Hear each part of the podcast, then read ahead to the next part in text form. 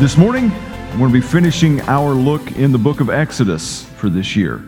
Uh, we're going to be looking at Bring Us In. Now, the tagline for the entirety of this study in the book of Exodus has been He brings us out to bring us in. He brings us out to bring us in. And that's one of the things I think is really important for us to remember in our walk with Christ it is indeed true that Jesus Christ does save us from something. He saves us from our sins. He saves us from our bondage. He saves us from death that inevitably will result eternally from sin. But He not only saves us from something, He saves us for something.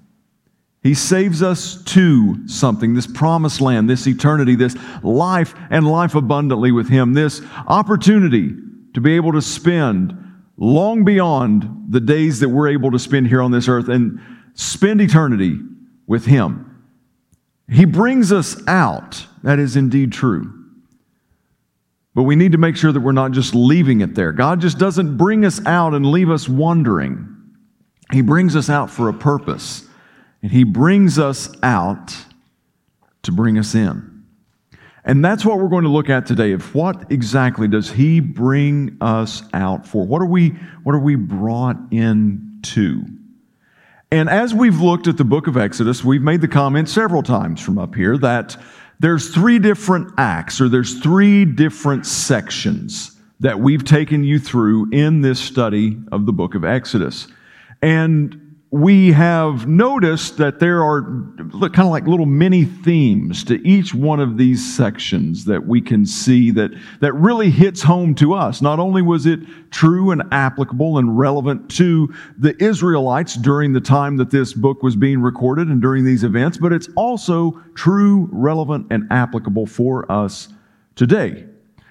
But the overarching theme of the entire book of Exodus is the presence of God.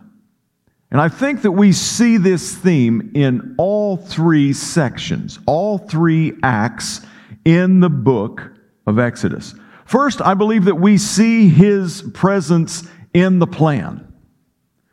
That's the first act here. This is when we're introduced to this situation going on in the land of Egypt where the Israelites are currently in bondage. Now, they haven't always lived in bondage in Egypt, but for a good portion of their history, as we begin to read this, they are in slavery. They are in Egyptian bondage.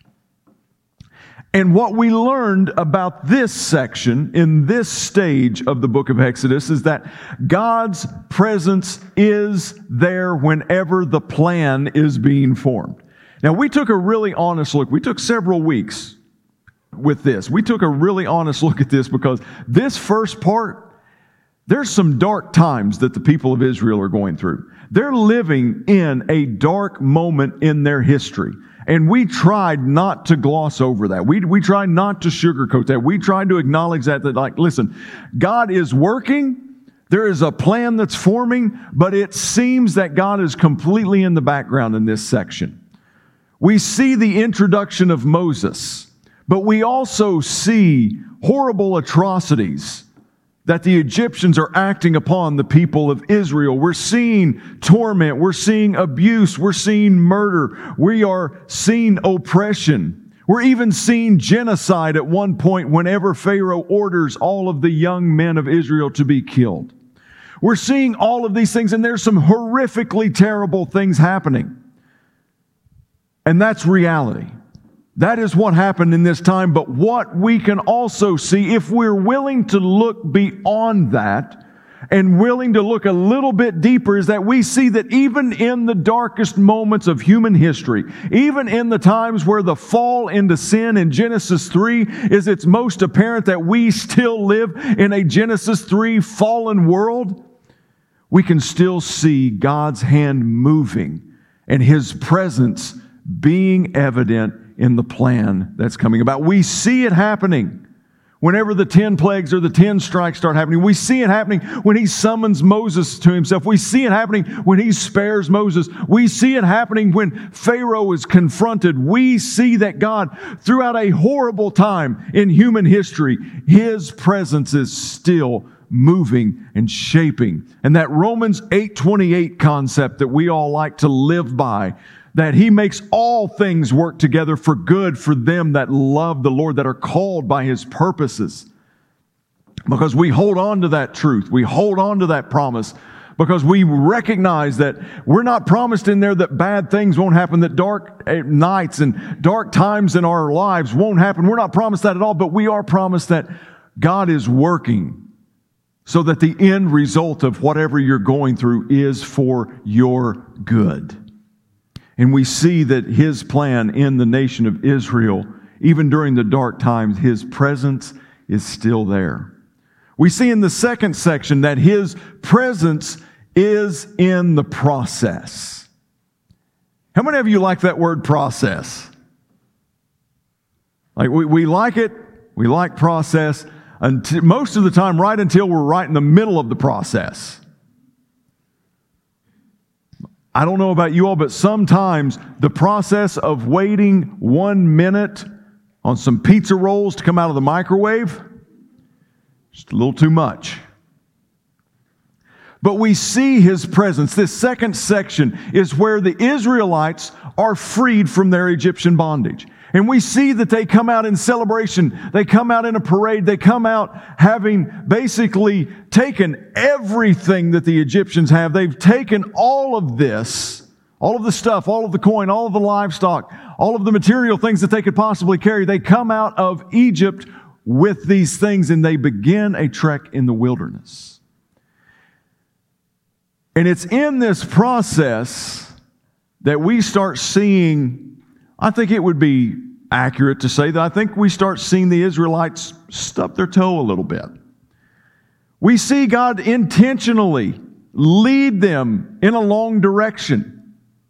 Like he takes them around the Philistines because he knows that if they encounter the Philistines straight away, that they're not strong enough to overcome that enemy. But in the midst of this wilderness wandering, we see the people of God struggling. It's a roller coaster. We see golden calves. We see times where they're begging to return to Egypt. Uh, God, did you bring us out here to just bury us in this wilderness, in this desert? We had it better while we were slaves in Egypt. We see all this doubt, this frustration. We see these moments of despair creeping in to the nation of Israel in the process. But yet there is this constant reminder that God's presence is with them. We see it initially a cloud by day, a fire by night. We see Red Seas parting. We see Pharaoh's armies being totally wiped out and engulfed. We see manna falling from heaven. We see clothes that don't wear out. We see health that's unfailing and just is perfect throughout. There's no disease, there's no sickness, and they're walking in this wilderness and they're struggling. But yet we see God's mercy we see God's grace and we see His presence the whole time. Even after one of the most idolatrous acts that the children of Israel could have enacted, and that's building the golden calf whenever Moses went up to the mountain to meet with God and said, Listen, we would like to have something that we could worship here. And they build an idol. Even in the midst of that, God remains merciful to them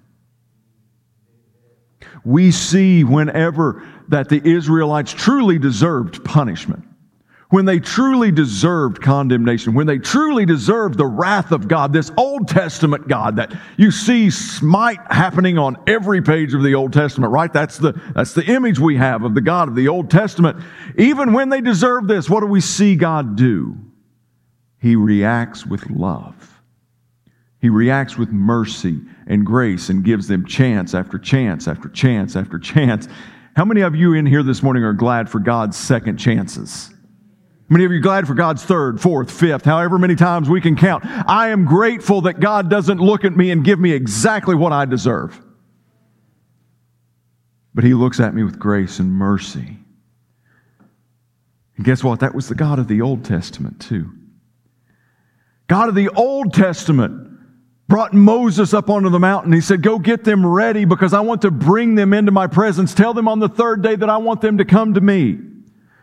Moses does that. And then, whenever the third day comes on the mountain, There's fire, there's earthquakes, there is lightning, there's all of this smoke, there's all of this fear that sets in, and the children of Israel say, You know what? We know that God wants us to come into His presence, but Moses, we're okay if you go. Moses, you go. You find out what God wants us to do, and then we'll do it. And God, who we sometimes have such an, such an issue reconciling that He's merciful and He's graceful and He's loving in the Old Testament, the God that we seek that can be so wrathful in this Old Testament in our mindset, how He reacts to that situation is, well, if they won't come to me, I'm going to go to them. It's how badly God wants you in His presence. If they don't come to me, then I'm going to go to them.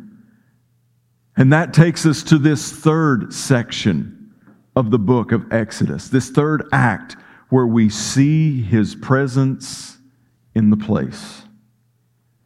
We see his presence in the place. And that's what we've been covering these past few weeks is this tabernacle, this planning, this instruction, these commands that God has been giving to Moses to build a house in which I can inhabit.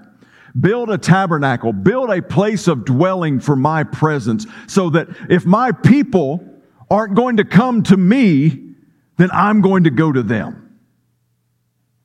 That's a good God, isn't it? That's a good God. And this is where we're going to kind of wrap this up this morning. You know, I, wonder if the Israelites ever kind of wondered what was going on. Like, and, and, let's be honest, I think every one of us in here that if we had the opportunity and we were asked and we an- answered truthfully, you ever wondered what's going on in your life? Like for any of you office fans out there, you kind of got the Jim Halpert talking, talking head of. And what is going on? You know, like this stuff's happening and we have no clue what's going on. It kind of puts me in, everything puts me in mind of Lord of the Rings, okay? But this especially. In the two towers, we have a quote from Samwise Gamgee. I wonder what sort of tale we've fallen into. I wonder if sometimes the Israelites don't think that. I wonder if sometimes we don't think that as well. Like we get through the middle of our day sometimes, and it started out as any other day, just a regular, mundane Tuesday. And then by the end of the day, it's like, what is going on? I wonder what kind of tale that I've fallen into. But we're seeing this interweaving that's taking place of the presence of God in all aspects of our life. Even when times are dark, His presence with you. Even when you're in the process of becoming, or when you're in the process of getting from point A to point B, His presence is with you. And even when the place has been established, His presence is with you. The author of Hebrews puts it this way Never will He leave me nor forsake me. God's not going to leave you, and His presence isn't going to forsake you. So I'm going to go ahead and ask that you turn to Exodus chapter 40. We're going to be reading uh, Exodus 40, verses 34 through 38. But before we get there, as you're turning, I want to bring this little factoid up for you. Leading up to this event, which is going to be God's presence finally inhabiting the tabernacle, from verses 16 to 34, we find the statement that Moses did all that God commanded. We see this eight times as you read through this that he did all that the Lord commanded. So we have this moment of instruction, and in these verses leading up to 34 through 38, which we will see is an amazing passage with an amazing manifestation of the presence of God, there's still this theme that obedience to God's command attracts His presence in our lives. Now, again, it's not all works based, but God has given us these commands. He's given us these instructions. He's given us these things to say that I want to dwell with you. I want you in my presence and I want to be with you. And here's a cheat sheet. Here's some life hacks as to how to make this happen. I'm not trying to lord over you and tell you what to do, but here's how these things happen. Just be obedient. Listen to my commands. Follow the instructions of what I've given you on how to live. Eight times it's recorded that he did all that the Lord commanded him to do. And as we get to that place, we see in Exodus 40, verse 34 through 38, says this Then the cloud covered the tent of meeting, and the glory of the Lord filled the tabernacle. And Moses was not able to enter the tent of meeting because the cloud settled on it. And the glory of the Lord filled the tabernacle. Throughout all their journeys, whenever the cloud was taken up from over the tabernacle, the people of Israel would set out. But if the cloud was not taken up, then they did not set out till the day that it was taken up. For the cloud of the Lord was on the tabernacle by day, and fire was in it by night in the sight of all the house of Israel throughout all their journeys.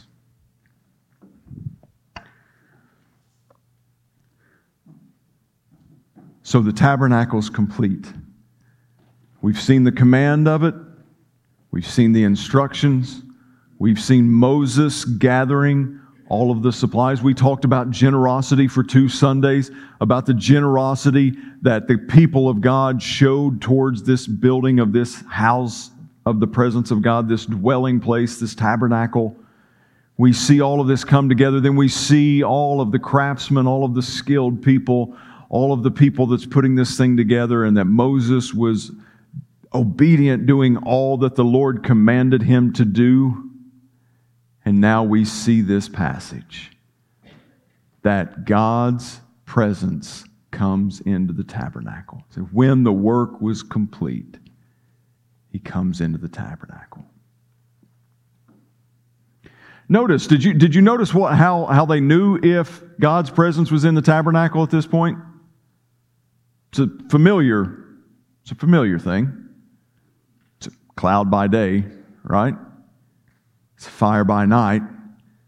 And a little interesting biblical factoid here the cloud and the fire did not leave the nation of Israel until Ezekiel chapter 10. But this cloud, this fire, this presence of God settled. And it says that the nation, whenever they saw the cloud, whenever they saw the fire, they, they knew God's presence is there and they were drawn to it. They came into his presence, they went there. And now I, I, know that some of you may be asking the question of, well, he was, Moses wasn't even he wasn't even allowed in at this point. It's okay. Leviticus chapter one, which is the next chapter in this record, Moses gets to go in. You want some page turning reading? Go to Leviticus. Then follow that up by Numbers. But we're seeing this playing out, this habitation, this dwelling place of God. And we're seeing that the value of the presence of God is still the priority in the nation of Israel's life. Now, as you read throughout the rest of the history of the people of Israel, that's not always the case. But what we've learned through this study is that Moses, you know, God got to the place that he was just like,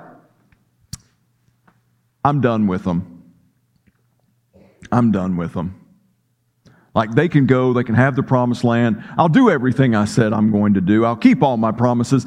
I'm just done with them. They're stubborn, they're hard headed, they won't do what they're told, they're rebellious, they, they grumble, they complain, they gripe, they moan, everything about them. I just, Moses, I'm done with them.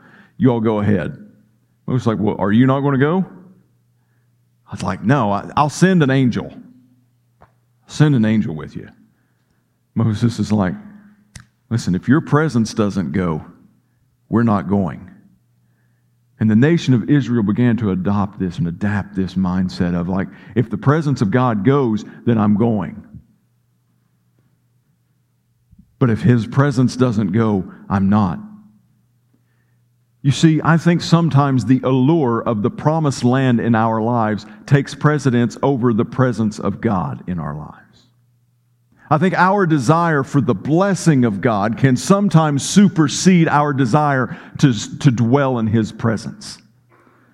Like we feel like there's so many materialistic, monetary promises and things that are tangible that we need to be experiencing that sometimes we get so caught up in the pursuit of those that we lose the passion for His presence.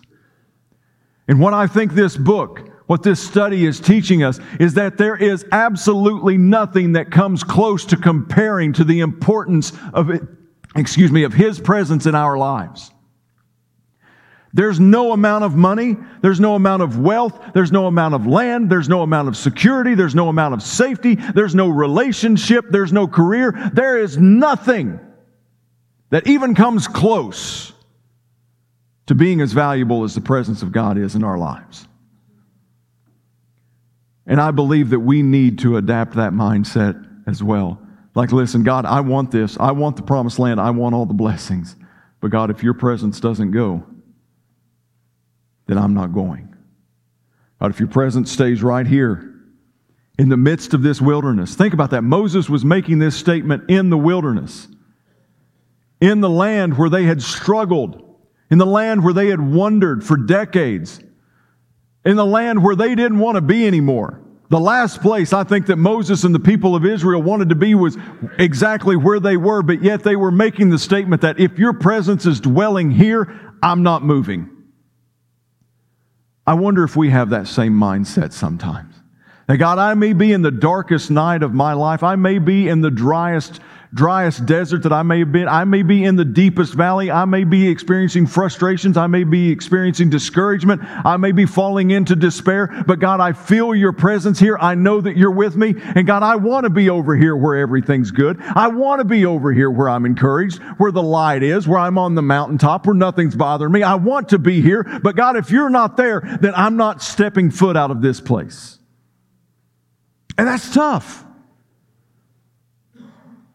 But when we value the presence of God the way that we should value the presence of God, then that's the mindset that we have.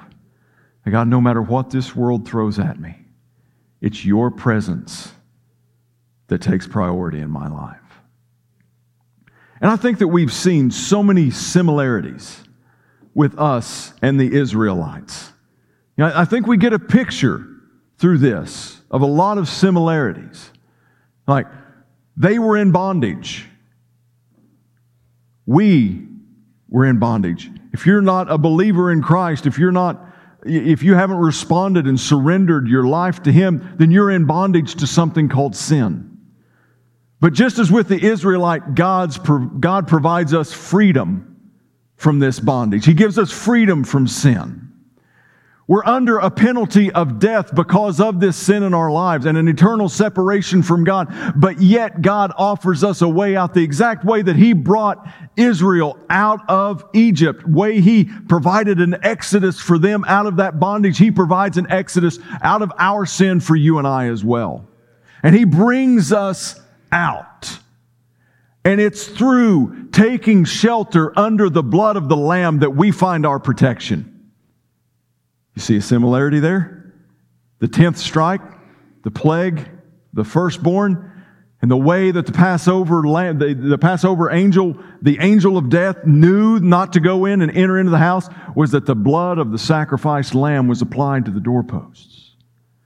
You see, they found their shelter under the safety of the blood of the lamb. We do the same thing through the blood of the lamb of Jesus Christ provides us that shelter. And we can also see this freedom of movement, of process, this life and life more abundantly, moving us to a promised land. And folks, we're not there yet. Trust me, in my mind, if this world is the pinnacle of the promised land, yikes right? But you know what? Even though that we're not to the promised land yet, even though we've not crossed that proverbial Jordan in our lives, to that promise uh, that God has in store for us. We are just like the Israelites that God provides for us. As He did for the children of Israel in the wilderness, God provides for you and I today as we walk through the wilderness of this world. Again, He doesn't leave you, He doesn't forsake you. But there is one difference that I really want to spend the next few minutes on as I'm going to bring this to a close. We see that his presence throughout the book of Exodus has been by this cloud by day, fire by night. That's how the presence of God was signified. And that was if, if you saw the cloud or if you saw the fire, then you knew that's where God wanted you to go. I wonder if we sometimes aren't a little envious of that. Because wouldn't that make it a little bit easier for us? Like, well, I don't know if God wants me to have a gospel conversation with this person that I've worked with for 30 years. Oh, look, a cloud. Boom, that's a green light, right? I wonder if God wants me to go and do this and reach out to this particular group. I wonder if God wants me to go on this mission trip. Oh, look, a fire I wonder if God wants me to serve. I wonder if God wants me to get involved. I wonder if God wants me to do what more than what I'm doing. God, I wish that you would just show me. Oh, look. Let's see, wouldn't that make it a little bit easier? It's okay if you want to answer. The truth is yes. It would. I mean, just like this big fire bolt from heaven, be like, eh, I think that's a sign. And I think that's why Jesus had a problem when people were seeking a sign. Because to see a sign and respond to it doesn't take that, that much faith. So the difference is, is they had to wait for an external sign to know whether the presence of God was with them or not. And you and I, as believers, you and I, as sons and daughters, you and I, as children of God, we have the ultimate sign dwelling inside of us in the form of God's Holy Spirit. You see that fire by night, that cloud by day, now lives inside of us.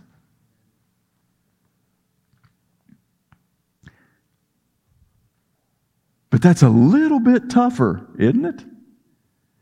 To understand, like that John was talking to us, that Jesus came to dwell among us or to tabernacle amongst us. And then he gave us the promise that he was going to go away. And Jesus, this is one of the most audacious statements that I could ever think of in Scripture because Jesus looks at his disciples and said, Listen, I'm going to leave you and you're going to be better for it. It's like, wait a minute, Jesus, I have some questions. Because Jesus says, I'm going to leave, but I'm going to send my spirit. I'm going to send you my helper. I'm going to send you the comforter who's going to come and not only walk beside of you, not only walk with you and dwell with you, but my spirit, the same spirit that raised Jesus from the dead, is going to dwell inside of you. I want to I want to close with this passage. A conversation I had this morning opened my eyes to this scripture, and I, and I want to read it to you. 1 Peter chapter 1. And I want to use this as an encouragement as, as we kind of take a step away from this study of the book of Exodus. Because just like the Israelites, we're going to struggle we're going to go through difficult times. And I know I asked this last week, but I'd like to ask it again. How many of you in here are going through a difficult time? That you're struggling? That, that some things that you're facing, and they're, they're, they're tough. They're difficult. It's hard to find hope sometimes. It's hard to be encouraged in some of the situations that we find ourselves in. It's hard not to doubt. And the easiest thing for us to do sometimes is to give ourselves over to discouragement and despair. But I want to leave you with these words this morning. 1 Peter chapter 1, starting with verse 3. Blessed be the God and Father of our Lord Jesus Christ. According to his great mercy, he has caused us to be born again to a living hope through the resurrection of Jesus Christ from the dead, to an inheritance that is imperishable, undefiled, and unfading, kept in heaven for you, who by God's power are being guarded. How awesome is that? Who by God's power are being guarded through faith for a salvation ready to be revealed in that in the last time. In this you rejoice, though now for a little while, if necessary, you have been grieved by various trials, so that the tested genuineness of your faith, more precious than gold that perishes though it is tested by fire, may be found to result in praise and glory and honor at the revelation of Jesus Christ. Though you have not seen him, you love him. Though you do not now see him, you believe in him and rejoice with joy that is inexpressible and filled with glory, obtaining the outcome of your faith, the salvation of your souls. Just let me read that first part of chapter, verse 7 again. So that the tested genuineness of your faith, your faith is the currency in this passage. So that the tested genuineness of your faith, more precious than gold, more precious than gold, though it is tested by fire, may be found to result in praise and glory and honor at the revelation of Jesus Christ. I'd like to ask the praise team if they would to come back to the stage this morning. When we think of looking at our faith as a currency, as something that Peter is trying to articulate how valuable it is, he uses the most valuable thing on earth at that known time and that's gold. And something that's still such a fine metal that, that people will give up everything that they have. They will stake their entire life's work. They will go to the far reaches of the earth in pursuit of this valuable, precious metal. And Peter says that your faith in Christ Jesus, through everything you go through, through trials, through tribulations, through possible temptations, that faith is far more valuable than that thing, that metal that people will go to the ends of the earth for. It's the presence of God that we place our faith in, that we depend on, that we put nothing else above, and we say, God, it's your presence, period.